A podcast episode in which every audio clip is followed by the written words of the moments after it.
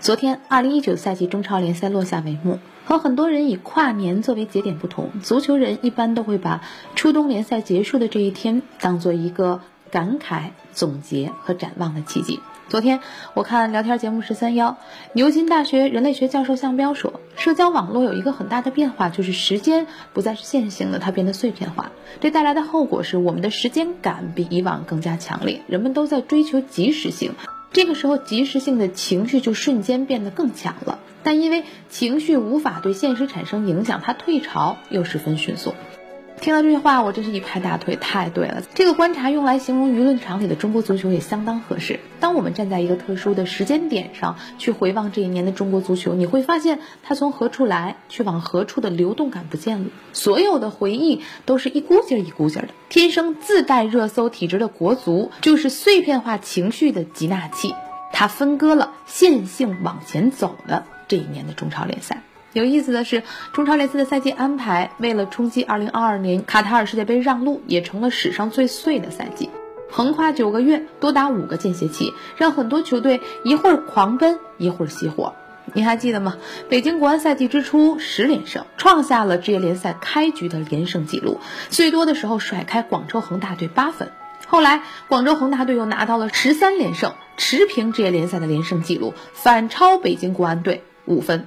联赛最后的最后，上海上港队又一度看到了卫冕的希望，成为了夺冠的热门候选。这样的跌宕起伏，并非是大家你争我夺自然形成的剧本，而是打三轮休息半个月，球队状态无法保持的人为导演。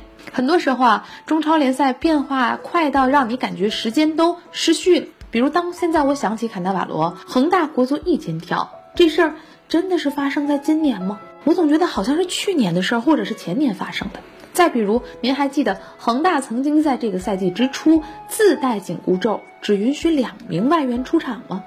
后来这事儿是怎么黑不提白不提就不算数了？又怎么变成了规划狂潮的呢？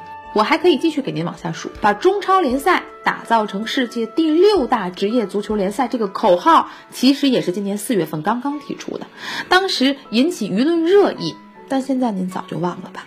当下我们讨论的是要不要限制大龄球员的自由流动，反而日韩联赛在今年推出了各种新政，联赛平台越来越开放。就在今天，有消息传来，说明年中超联赛的第一将会在二零二一年在中国本土举办的世俱杯上获得一个参赛席位，能够跳级参与更高水平的竞争，这绝对是一个好消息。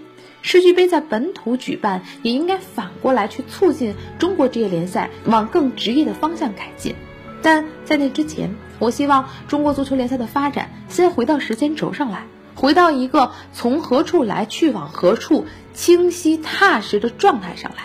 说实话，一年过去，站在一个时间节点上，我们就好像断片儿一样，不知道怎么就到这儿了，四下张望、茫然无措的状态。我不想再来一年了。三分钟热度直抵体坛沸点，我是张文，咱们隔天见。